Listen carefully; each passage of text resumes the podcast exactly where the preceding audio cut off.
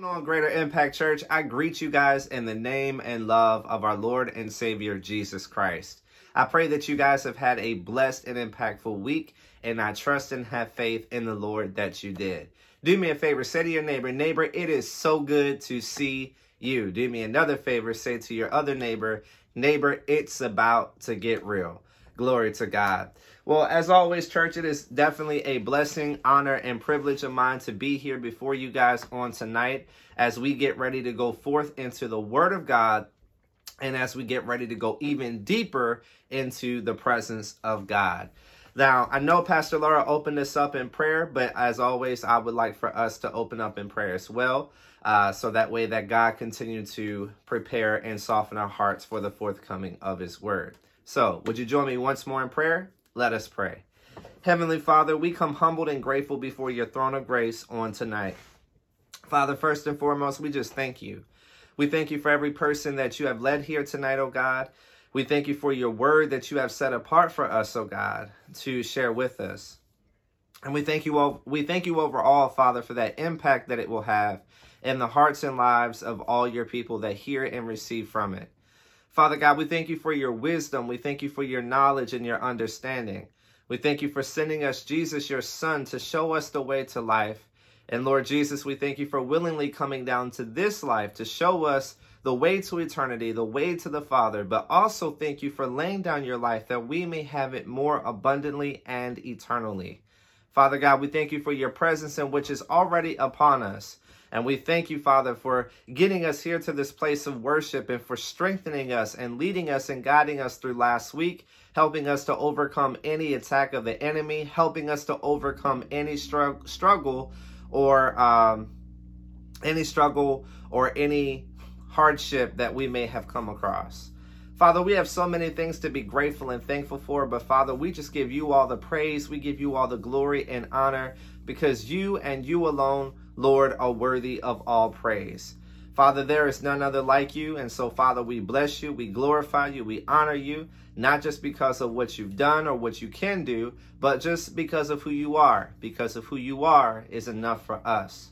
Father, we pray in agreement that you bless our time together tonight, that you lead us and guide us even further through your spirit into your presence, and that you will lead and guide us in your word as only you can, O oh God. And as always, I pray that I would decrease that you may increase, and that I would not be heard, but only you would be heard, speaking, ministering, and proclaiming your word within me and through me. Father, prepare and soften our hearts tonight, O God, that we may be fully receptive to your word and the, the things of God, and open our ears and our eyes spiritually, that we may hear your voice in ways that we've never been able to do so before and that we may be able to behold your glory in ways that we've never been able to do so before.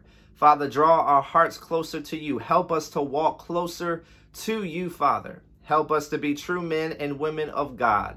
And so, Father, we give this time up into your hands. We receive these things by faith. And we ask and pray it all in the mighty name of Jesus Christ of Nazareth, who has taught us to pray. And the people of God said, Amen. Amen and amen. Well, church, we are going into tonight the second uh, message in our series called TikTok or titled TikTok. Um, and for those of you that may not have been with us last week, maybe this is your first time with us, um, or maybe this is uh, you just weren't you are normally with us, but you weren't able to be with us on last Sunday. So whatever your situation, um, TikTok is not based off the app, I promise you. Um, say to your neighbor in the chat, neighbor, it is not about the app, but it is all about Jesus. Amen, amen, and amen. So, yes, it is not about the TikTok app. Um, God wants to teach us in this series um, how to manage our time effectively and efficiently and to be more conscious of the time that we that we have on the earth right so that's basically the entire premise of this series that God has uh, given to us. Um, just to kind of recap, last week we talked about the scale of time, and in last week's message, we talked about the severity of making an even amount of time, or if not, a little bit more time for God than everything else. We talked about in last week's message how oftentimes we make time for everyone and everything else, but yet we leave God out the midst of it. And even then, when we do make time for God, we end up complaining about the time that we done spent with God, or we spent too much time with God, or you know something along the lines of that. Um, tonight's message is picking up where we left off last week. Um, it is not a continuation of last week, but it is picking up basically where we left off in a, in a sense. Before I give you guys my title tonight, would you do me a favor and open your Bibles to the New Testament? We're going to be in the book of Ephesians, chapter 5, verse 16. Again, that is the book of Ephesians, chapter 5, verse 16. Now, keep in mind you that I read from the ESV version of the Holy Bible, that is the English Standard Version. However, you may use whatever translation that best suits you or that you are able to best comprehend and understand. But again, we're reading from the book of Ephesians, chapter 5, verse 16. Once you get there, please follow along. But for the sake of time, I'm going to go ahead and begin to read. The Word of God says, making the best use of the time because the days are evil. Making the best use of time because the days are evil. Amen. Amen and amen. See, Jesus informed us what would take place leading up to his return to the earth. See, the disciples of Jesus, when they when Jesus would prophesy things that he was going to die, that he was going to be betrayed into the hands of sinners, but God would raise him on the third day. They could not see past the death to the resurrection. I say that again. They could not see past the death to the resurrection because the only thing they could focus on in that moment was the fact that he had to die. And so, because these people, even though in some situations you wouldn't be able to tell it, but they did develop a really close relationship with Jesus and they really did love him and they were troubled by the fact that he was about to be slaughtered for not just their sins, but for the sins of humanity. It is, in a way, a bittersweet thing because, you know, if Jesus never went to the cross, our sins would still be on us and we would still be in a situation to where they were in uh, 2000 some years ago before God sent his son into the world uh, to die for our sins and to take his our sins upon himself. So it's good that Jesus came for that reason. And even the angel Gabriel, when he came to Mary when she was a young woman and, and, and told her that the uh, the Lord was going to fill her womb with the Holy Spirit and she would conceive a child that she, even though she didn't lay with a man, she was going to conceive a child. Though she be a virgin, she was going to conceive a child, her firstborn, and they were to call him Jesus Emmanuel, God who is with us. But the angel Gabriel had told Mary, he gave her a fair and stern warning. He said that your babe will die. He he will not be an ordinary child. He will go uh he will be um he will go to the cross. He didn't say the cross specifically, but he basically said that he would go to the slaughter. He would go to um, lay his life down for our sake. And so um, Mary had a fair and stern warning from the very beginning when God began to fill her womb and conceive her womb with his Holy Spirit. And we have prior in the Old Testament warnings from the prophets, especially by Isaiah, of the coming promise of God, the fulfillment of God's promise by sending his only begotten Son into the world to show us the way to eternity and for him to lay down his life that we may have it more abundantly and eternally. But they became so troubled because of what was about to occur. But then Jesus, they, they asked Jesus up front. They was like, well, Lord, what would signal your return? Because Jesus also told them that even though he does go to the cross and he would raise from the grave, he would come back to the earth again after his resurrection. So they asked him, they said, But Lord, what would signal your return? This is in the Gospel of Matthew, I believe, towards the latter chap the later chapters. He said, Well, what would signal your return? And he says, There will be wars and rumors of wars. There will be earthquakes and famines and pestilences. Um, you know, there will be divisions amongst you. There will be divisions in your households. There will be division, period, in the land. And yet, he said, when these things happen, these are just the beginning of the birth pains.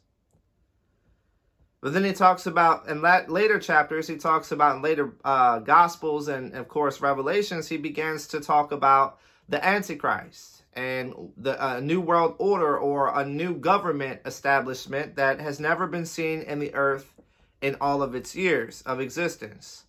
And he talks about how evil and corrupt that will be. And he gives us stern instructions that when we see these things happen, to run for the hills, to hide ourselves. So Jesus informs us what would take place leading up to his return.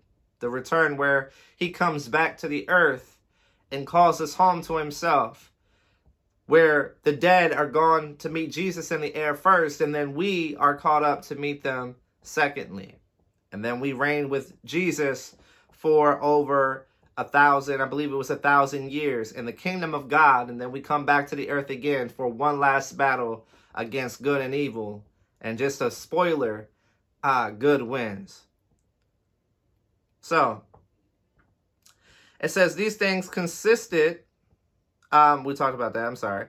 Um, each day has something new added to it each day has something new added to it.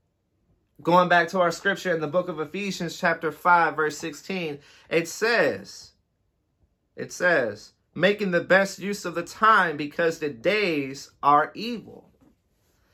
Don't you understand that the world that we live in is very corrupt? It is very evil. Uh, by the events that you see on the news, by the events that you hear on the radio and by the events that you see for yourselves on the streets or even in businesses and corporations. Each day has something new added to it. And the enemy intends it for evil, but the good thing is that God can take what the enemy intends for evil and turn it around for our good.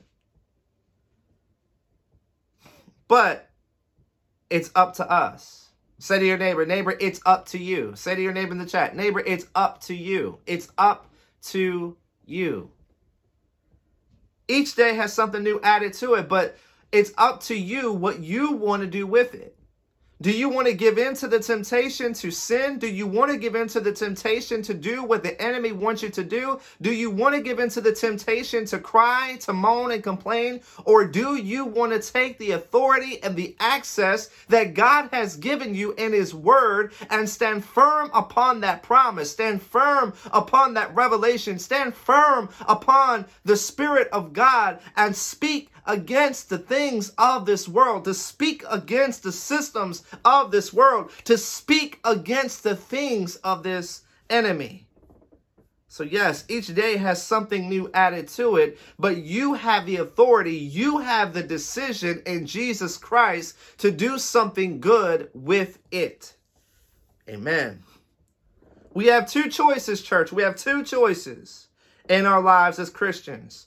One, we can either be effective with the time that God has given us on the earth, or two, we can be ineffective with the time that God has given us on the earth. If we are going to just sit and cry and complain and not do anything with what we see, then we're not being effective. We're being ineffective. You have the power, you have the authority, you have the access through Jesus Christ to rebuke things in which are not like God. You have the authority, you have the power, according to the word of God, to speak things as though they were and they shall become. You have the authority and the access and God that if something evil comes across your path, that you can rebuke it and it will have to leave you. It has to leave you.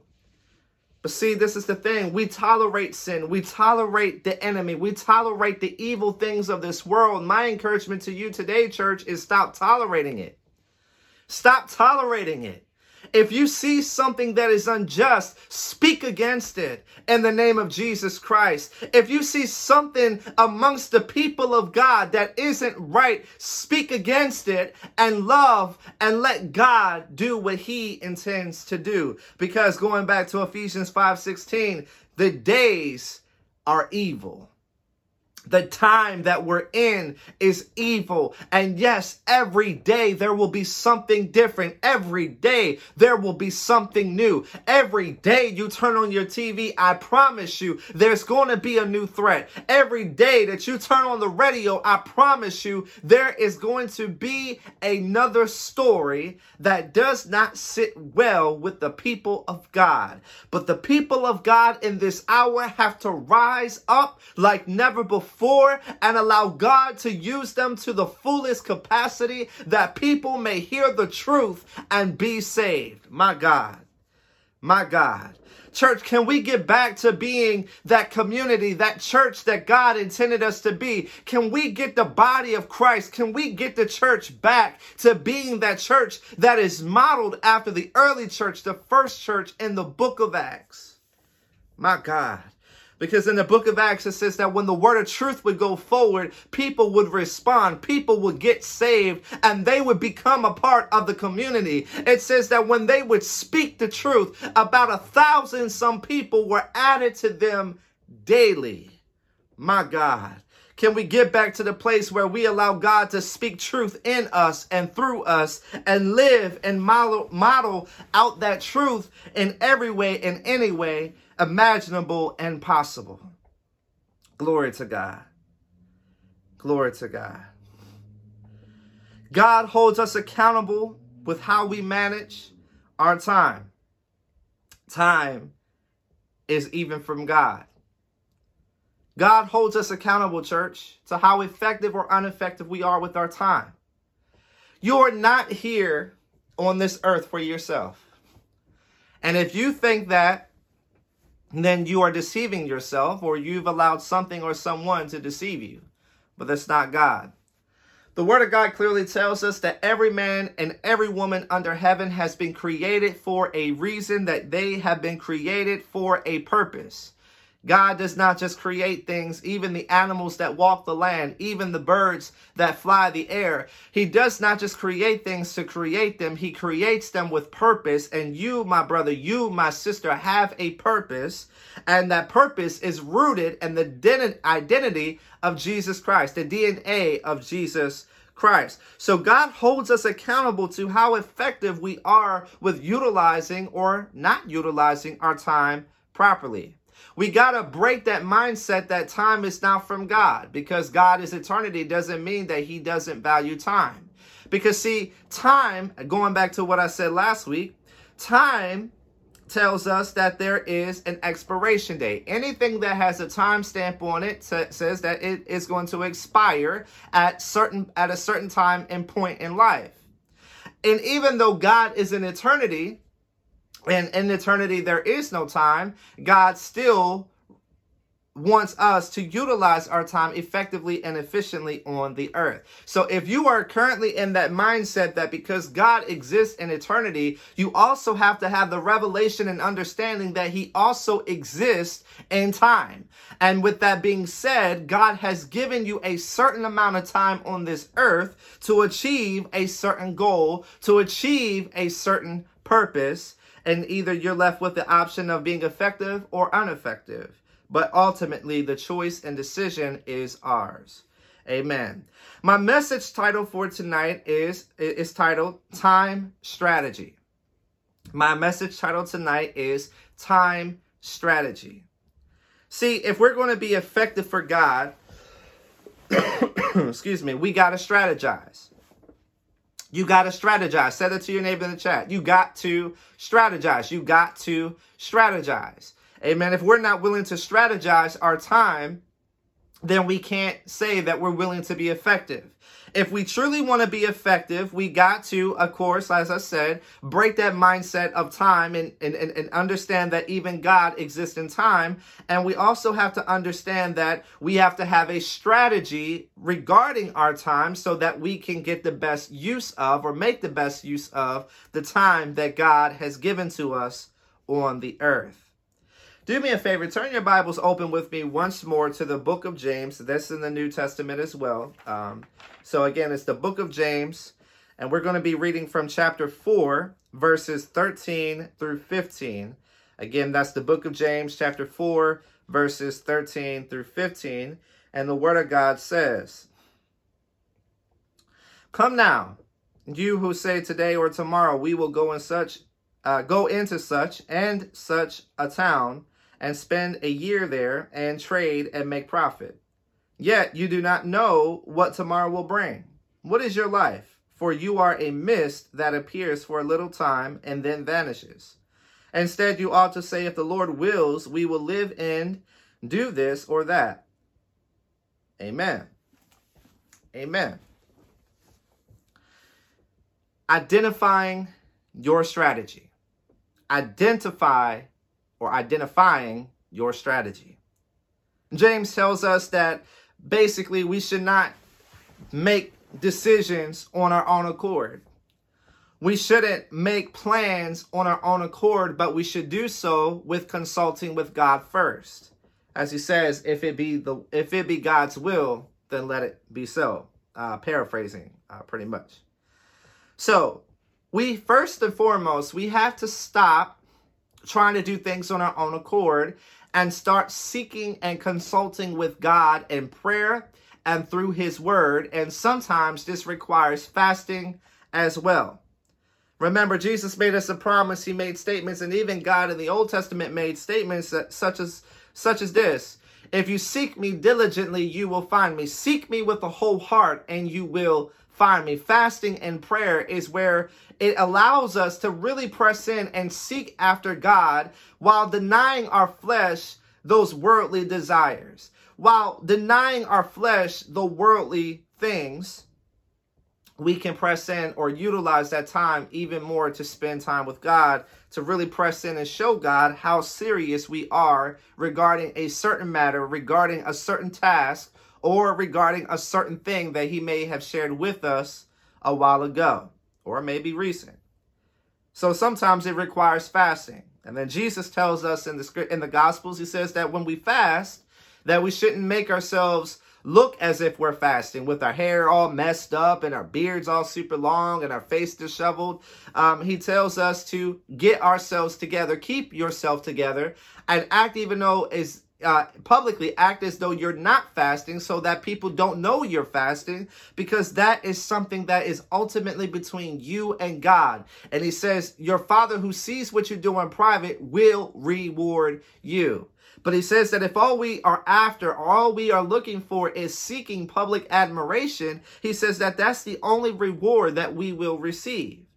So we got to be um, for, we got to identify our approach. We got to identify the strategies that we want to take in order to be effective and make the most use out of our time that God has given to us on the earth. The first thing would be to consult with God. As James says, consult with God. You know, don't make the decision by yourself. Don't make the decision that you're going to a distant land without first consulting with God and seeking God for his direction. Don't make the decision that you're going to start a new career path or you're going to start a new job without first consulting with God first. Because we perceive that it is something God would want us to do, how would we really know unless we ask Him, unless we have that conversation with Him? We got to stop basing our conversations off of assumptions. We got to stop basing our decisions as to what we're going to do, where we're going to go, and how we're going to do it, or how long we're going to do it for. We got to stop basing those decisions off of assumptions and start basing them solely off of the facts. Is your relationship with God factual or is it assumptive? Meaning that you make nothing but assumptions. You assume God would want you to do this just because it sounds good. You assume God would want you to do this career because it's something that um, you feel that you need to do. You got to stop basing it off of assumptions and start basing it off of facts. Base it off of your consultation with God and nothing else. Amen. So you got to identify your strategies. You got to identify the type of approach you are going to take with each task, with each thing that needs or requires your attention in your life. So life is very in itself is very fragile. Life in itself, church, is very fragile. It's very fragile. All right. In order for us to be effective with creating a strategy for our lives, we must first get that revelation within us. Because if you don't realize how fragile life is, you're going to underestimate and undervalue the life that God has given you. Let me give you one more uh, revelation. Your life is consisted of time, and time is consistent of your life. Life is consisted of time, and time is consisted of your life. That means that you're here one minute, and the next minute you're gone. As uh, James said, you're like your life is like a vapor in the wind. You're here today, and then tomorrow you're gone within the wind. Church, please hear and understand what I'm saying to you. Your life, as, as, as much as you may feel that you're indestructible, as much as you may feel that your life has no end, to the spiritual aspect of that, if you are in Christ, then yes, your life has no end because you are in eternity spiritually with Christ. But your body, the vessel that you reside in on this earth, has a timetable, it has an expiration date. And one day, no matter how indestructible you feel, you will pass on to the next life. So you got to get that revelation into your minds and into your hearts that life is very fragile. The worldly life, the life that we have on this earth is here today and gone tomorrow. It's not going to last forever. Say to your neighbor in the chat, neighbor, it's not going to last forever. My God. Life is like a vapor in the wind, church. We are here one minute, we're gone the next. While one's passing from this life may shock us, it does not shock God. Because again, God holds time in his hands. Jesus had told us in the Gospels, he says that, you know, we should not swear by the, the hairs on our head. He says, because you can't turn out one white, gray, or a different color. And each day, each, each, each hair on your head is numbered, meaning that your life is numbered. And when your number is called, that's it. Game over. You take your last breath on this earth, and your next breath is before the judgment seat of God. I remember shortly after I came into Christianity, shortly after I gave my life to Christ, there was someone who shared a story with me how they had a um, a near death experience. And basically they said that they just felt that they were they had some kind of sickness or illness. This is on YouTube. Um, I don't remember the name of the video, but I remember watching it a while back ago. And I remember they said that they were on their deathbed and all they could think about is how they wasted their time that God had given them on the earth how they wasted their time that God had given them on the earth and they felt even more they they didn't feel bad because they were dying but they felt bad because they did not utilize the time that God had given them on the earth. Church, don't let that be you. Don't just sit there and be like, "Oh, well I'm I'm I'm 19, I'm 17. I got my whole life ahead of me." Yes, you do. You have your whole life ahead of you to get married. You have your whole life ahead of you to have children. You have your whole life ahead of you to develop and build a career. But don't keep saying that in the sense of the ways that you that God could use you. Don't use that as an excuse in the sense of, oh, well, God can use me at a later time. No, let God use you today. Let God begin to use you today so that you can be effective and efficient with the time that God has given to you and allowed to you on the earth. Let God put those puzzle pieces in place for you. Amen. Amen and amen. Glory to God. So, while somebody may pass on this earth, shouldn't shock us. It, it shocks us, but it does not shock God. In order to identify your strategy, you must know what your mission is. In order for you to identify your strategy, you must know what your mission is. Now, most of us, if not all of us, at a certain point will have an independent mission from God. But this is not what I'm talking to you about. What I'm talking to you about is achieving and accomplishing the, the mission, the common mission, the common goal that God has given to all of his people, to all of his children. Now, let me ask you in the chat, put there, um, if you know exactly what it is, what is the common mission that every Christian has? What is the common mission that every brother or sister in Christ has according to the word of God from the spirit of God? Does anybody know? What is the common mission? Go ahead, put your answers in the chat. I'll give you a couple seconds to do that. And then I'll give you the answer.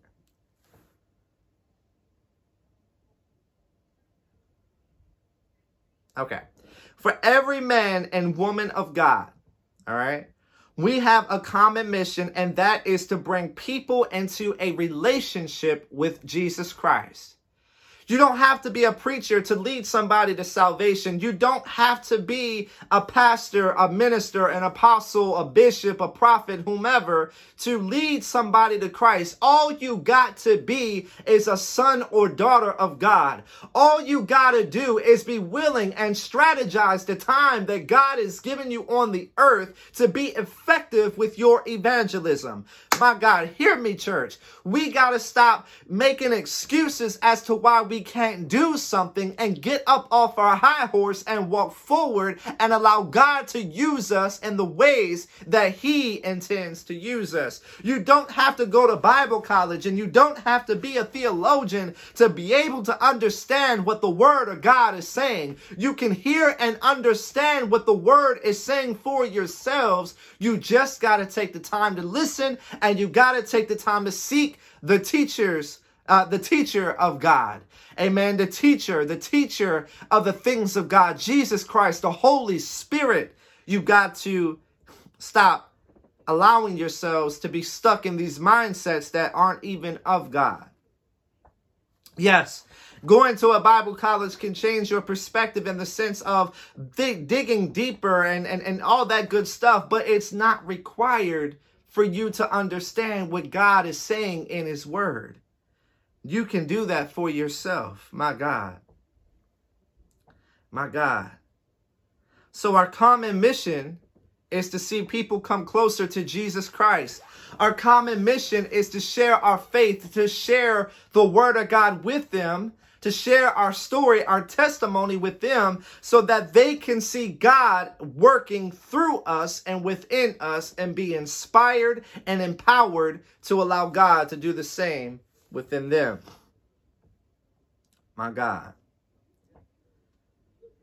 Our strategy should be based off of that one simple fact, that one mission that God has given to us all as a people to see people connected to him through Jesus Christ, his son. Our strategy should be based off of that that alone. Our strategy is to be our aim. Your strategy is your aim.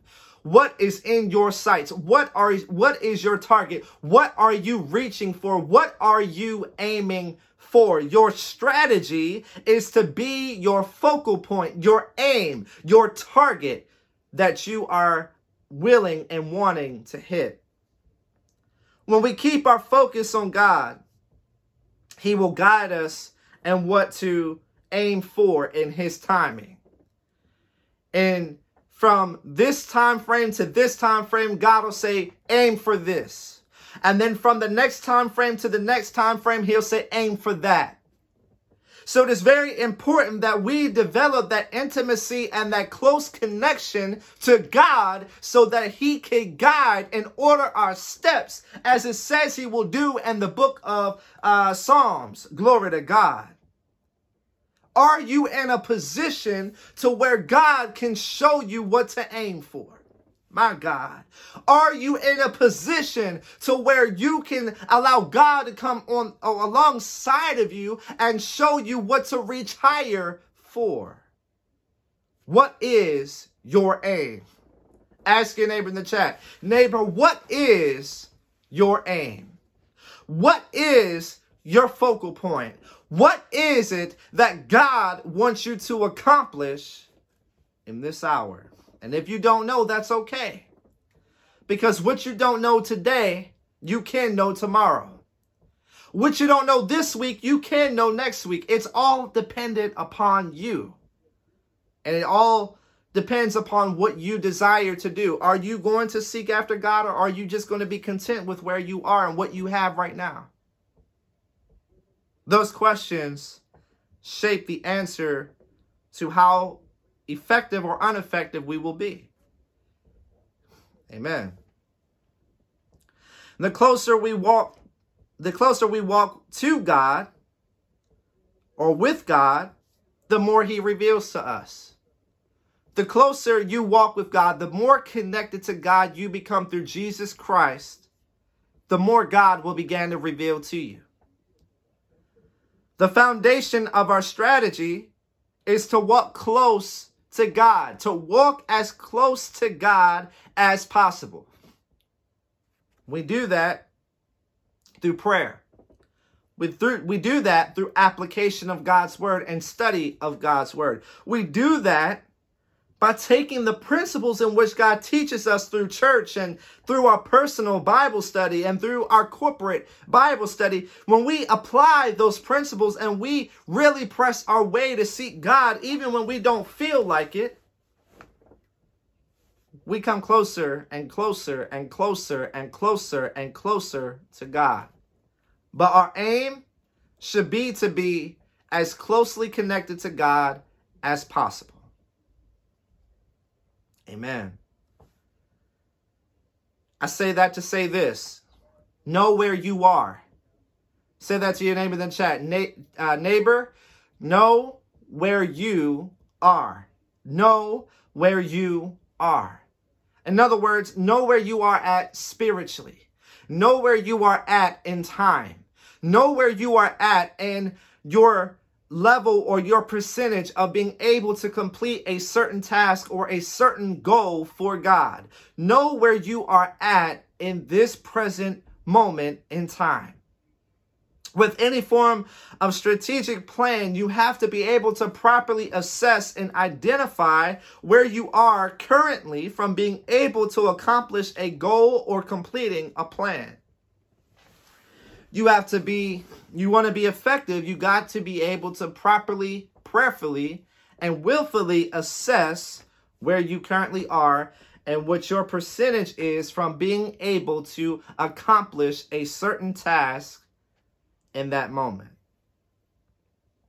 Spiritually we have to be able to properly assess where we are currently so that we know what area areas of our lives we need more growth in if you want to be able to identify where you need growth in in your spiritual life, then you need to, of course, you need to properly assess according to God's standard and according to the word of God where you are with him, where you are in that time frame.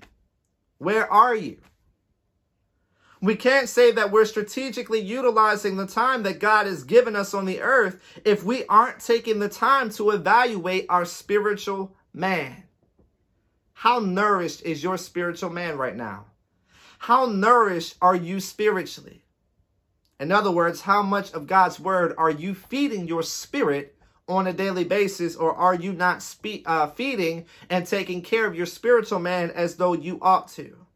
You want to be able to overcome warfare? Great. Then feed your spiritual man, feed your spirit Feed it the word of God. Feed it through prayer. Allow God to heal the wounds of your spirit. Allow God to get you to that place where He intends and needs you to be in this moment. Amen. For the person who chooses not to evaluate their spiritual man, their spiritual life, they will eventually end up getting to a point where they are so far from God, to where they are so isolated from God, they have to spend more time getting back to God. Don't let that be you. Seize the opportunities that God puts in front of you to be as closely connected to Him as possible. And for some of us, there have been moments where God been tugging at our hearts throughout the week or throughout the day to seek Him and call upon His name and to pray to Him, but we allowed ourselves to become so wrapped up in something else that we just didn't do it. And then we write it off as, oh, I didn't feel good or I didn't feel like doing it.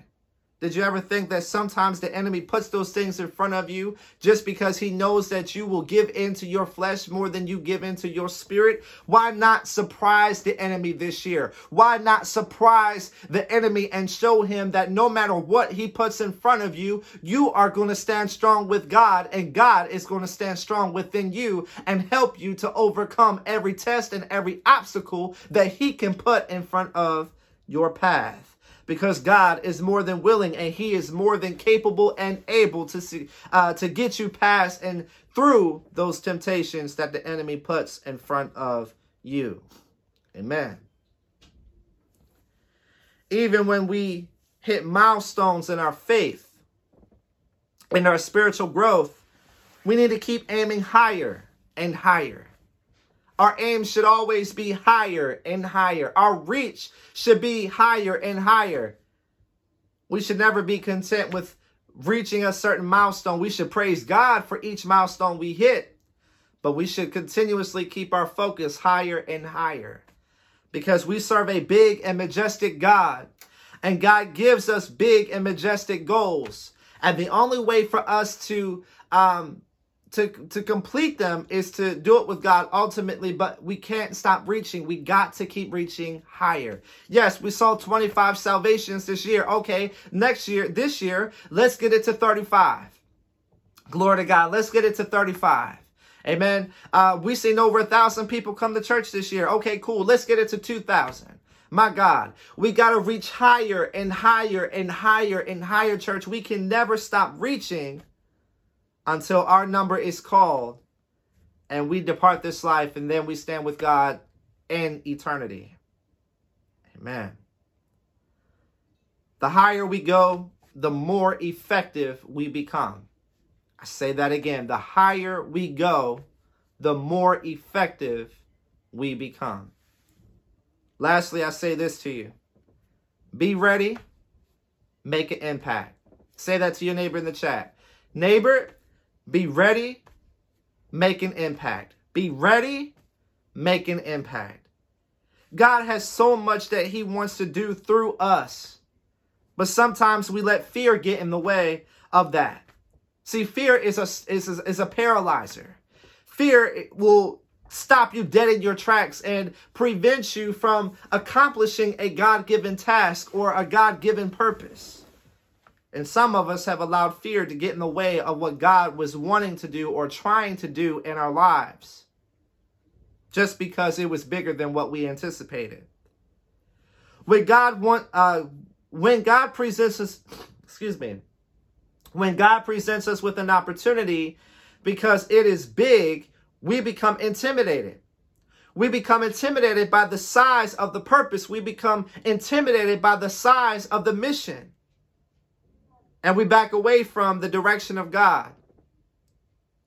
Don't let that be you. Don't let that be you this year. Don't let that be you this week. Don't let that be you this hour. Step up. Take the courageousness that God has instilled on the inside of you. Take the word of God with you and rebuke that fear and trust God. Did you know what Mary said to Gabriel when he came to her? When Gabriel had given her the plan that she was going to conceive a child that was going to be the Son of God, the begotten, the only begotten Son of God. in her womb. She said, So let it be unto me. That's what she said. That was her response. Well, that's what the Lord will is. Let it be unto me. We got to have that same type of faith that Mary had, that audacious faith that faith that allows us that no matter how big we perceive in ourselves the will of God or the purpose of God to be, we're going to say, Well, Lord, if that is what your will is, then let it be unto me. I trust you, God, to bring it into fulfillment. I trust you, Lord, to give me direction and guidance through every step of this process. And just like God did it for Mary, God will also do it for you. Amen. When God presents you with an opportunity that seems bigger than yourself, expect that. Because God is a big and majestic God, and He's going to set big things in front of you because He wants to use you to that capacity. Amen. The word teaches us that we are able, um, that we are to hold on to our sound of mind and rebuke fear. The Bible says that God did not give us a spirit of fear, but of a sound mind and of self control. That means is that you don't have to give in to fear. You can rebuke it in accordance with the word of God and the spirit of God. And you can hold on to your self control to not let yourself fall down into that path of turning or backing away from the direction of God. Amen. Amen. When God presents us with an opportunity, I'm sorry. The word teaches us that we are to hold on to the soundness of our mind and to rebuke that fear. Fear is an attack from the enemy, church. Fear is an attack from the enemy trying to keep us from making that impact in the world.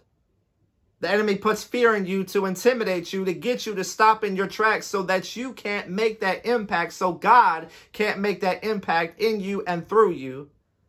But just know that you have the power and the authority to rebuke that fear. No matter where you are right now in your walk with God, God wants to to uh, wants to and can make an impact in this world through you. You got to break that mindset that God can't use you. God can use you. Say to your neighbor in the chat, neighbor, God can use you. Say to yourself in the chat, God can use me. Start declaring it over your life right now. It starts right here. It starts right now. Make the choice, make the decision right now to stop feeding into fear and to stop letting fear feed into you. And make and be willing to make that impact and allow God to make that impact in you and through you in your life. Amen. We make that impact by listening to God planning with God, strategizing with God, executing the plan, executing the strategy according to the time of God. Seize every opportunity, church, to make an impact in your community and in someone's life. Never turn down that opportunity to share your faith. Never turn down that opportunity to share your testimony. Never turn down that opportunity to give someone food or to give someone clothing or to help them in any way that they possibly need it, even if it's just in the form of a conversation, even if if it's in a form of just a prayer or just for you to listen to what they're going through. Never miss the opportunity, but seize every opportunity that God puts in front of you. So, lastly, I say this to you get ready, be ready, make an everlasting impact. Say that to your neighbor. Neighbor, get ready, be ready, make an everlasting impact. Church, did you receive this word on tonight? If you did, give God all the praise, give him all the glory and honor right there in the chat. I pray that you guys receive this word on tonight. I know that it definitely was a blessing for me to be able to share, teach, and preach it to you. And uh, I definitely look forward to hearing your guys' feedback and um, as to what you thought of the message and how the message related and impact you in your life personally. Amen and amen. Um, all right, church, before we end our worship experience here on tonight, we never like to end without first giving you the opportunity to get your heart right with God. It maybe this is your first time hearing the gospel of Jesus Christ. Maybe this is your second or third time. Maybe once upon a time you committed your life to Christ, but you kind of steered away from the faith, backsliding into the ways of the world yet again. Whatever your situation, whatever your circumstance is tonight, I invite you before the throne of grace. The Word of God says that if you believe in your heart that Jesus is Lord, that He died for your sins, that on the third day He raised to life and ascended into heaven, and you proclaim these things with the word of your testimony, the word of your mouth, then you shall be saved. Don't put it off any longer. Maybe you're that one person that keeps putting it off, saying that you you're not right, you're not there yet. Don't you understand that the Bible tells you to come as you are, sins and all? Don't you understand that Jesus says that he desires a personal intimacy and relationship with you? In fact, he tells us this in the book of Revelations, chapter 3. In fact, he says, I stand at the door of your heart and I knock. Will you let me come in that I may fellowship with you? The question I ask you tonight is Are you willing to let go of this world? Number one. Are you willing to repent, turn away from your will to sin, and with every fiber of your being, pray and seek after God and, and, and, and resist those temptations to the best of your ability that you may come closer in your walk, in your relationship with God. The Bible also tells us that no man knows the day nor hour of Jesus' return. Doesn't matter what your situation is, it does not matter what your circumstance looks like. I tell you what Jesus would tell you come as you are today. If you wish to commit or recommit your life to Christ here tonight, click on that raised hand button there in the chat.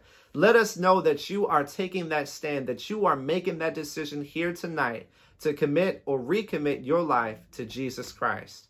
And after you click on that raised hand button in the chat, join me in this simple prayer. Say, Lord Jesus, I come before you today. I confess that I'm a sinner, that my sins are many, that my heart is naturally sinful and wicked. Lord Jesus, I believe that you died for me. I believe on the third day that you raised to life. You ascended into heaven and you are soon to come back again. Lord Jesus, I receive you as my Lord and Savior, and I surrender my life in its entirety over to you. Make your home in my heart this day. Fill me with your Holy Spirit. I receive it now. In your most holy and precious name I pray. In Jesus' name, amen.